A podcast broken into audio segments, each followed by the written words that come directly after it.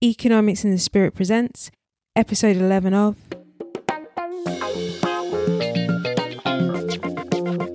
How to be a success. Ordinary men living extraordinary lives. The podcast that explores the messy nuts and bolts behind people's success.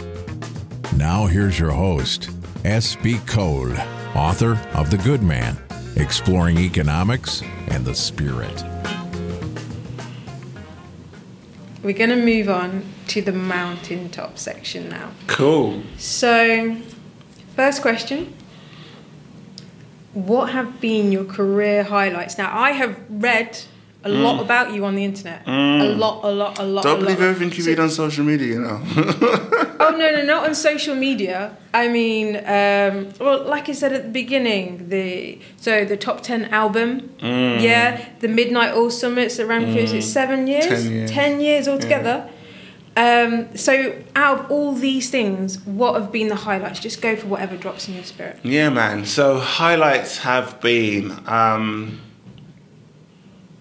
first and foremost the stories.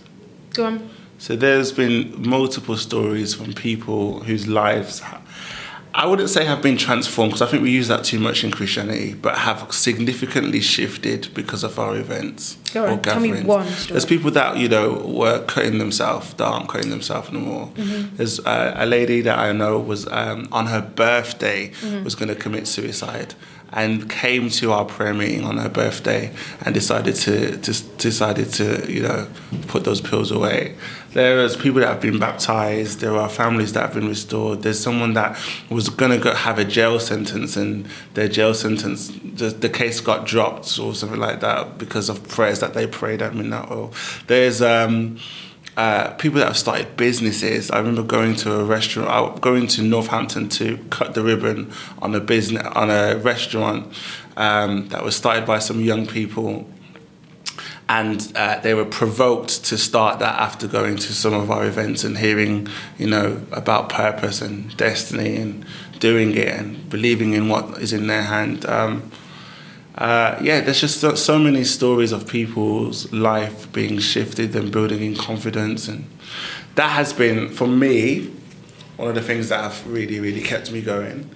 Um, uh, and then there's the there's the you know the opportunity to really embody possibility, and that's been enabled via some of the successes, like you know the album being in the top ten of the official charts, which was well top five of the official charts, which was pretty cool Sorry.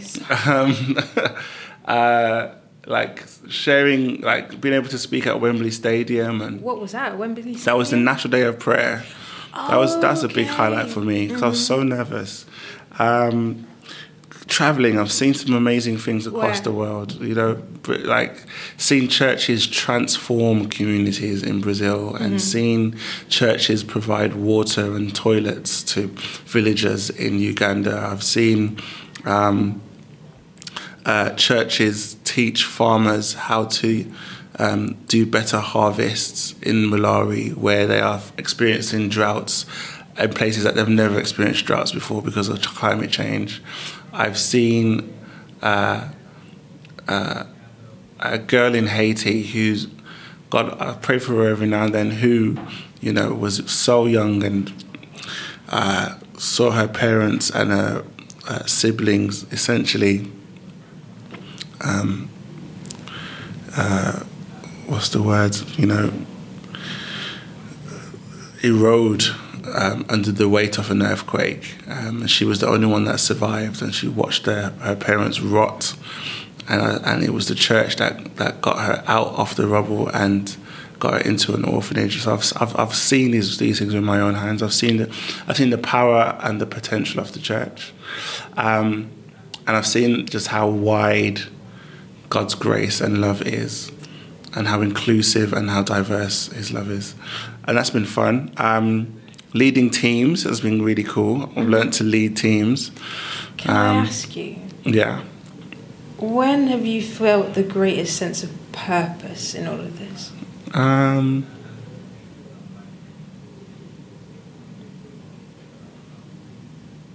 in His presence. So back to your like throne Yeah, room in His yeah. presence. Yeah, yeah. That's when you. So there's always a time, whenever we do something, that you get to the mountaintop, Mm-hmm. and it's then where, and it's that place you become fearless, uh, and uh, yeah, it's, it's there, it's there. so you mean literally spiritually in His Yeah, presence, yeah. kneeling by your bed with God. That's when you feel the greatest purpose. No, no. So, wow, absolutely. Wow, that's a good question. When? Let me try and answer it properly. So, No, no. the question is, like when do I of it's there, but there's more to it. Yeah, yeah. So where do so the question is where do I find greatest purpose? Where have you experienced the greatest purpose or sense of purpose? I think it's it's it's I I don't think there's one moment. I think it is uh, the journey. Yeah, it is. The purpose is the journey. The purpose is not destination. And so, um, because then, then, then you can you can get you know success fatigue and get there, and then what do I do next? So the the, the, yeah, the it is it is it's not a destination. It's definitely a a journey of walking in intentional, deliberate spaces that allow you to do and live your calling. And that's what purpose is. What kind of spaces are they? whatever your purpose is, you want to orientate your life around those things. So I know that my calling is to build platforms and create spaces for people to become all that God's called them to be. Got it. I've been able to articulate that because it took me three years of mentorship and working what I am and what I am not mm-hmm. to be able to refine and say that so confidently. Mm-hmm. So if it doesn't look like that, then it's not in this, in the space that I should be walking in. So it's identifying where your calling is, your And where your calling is not. and where your calling is not, and finding yourself in those places that are gonna cultivate you into fulfilling your purpose. Absolutely. And that's a journey. That's not like a destination. Yeah. That is that's conversations, that's being in places at the right time, that's spending time in meditation and prayer, that's uh, turning up and, and, and sitting at tables that you're not used to sitting at. That's being invited to rooms that you're uh, the smallest in. That is leading people into places that they never get navigated before. That's you launching out of your comfort zone. And it's the little things like waking up and answering emails on time, or you know going to bed late, or um, eating healthy. But whatever you need to do so that you can outwork your calling day by day. That's what purpose is. It's definitely not a destination. Is it a lifestyle then? 100%. Purpose is a lifestyle.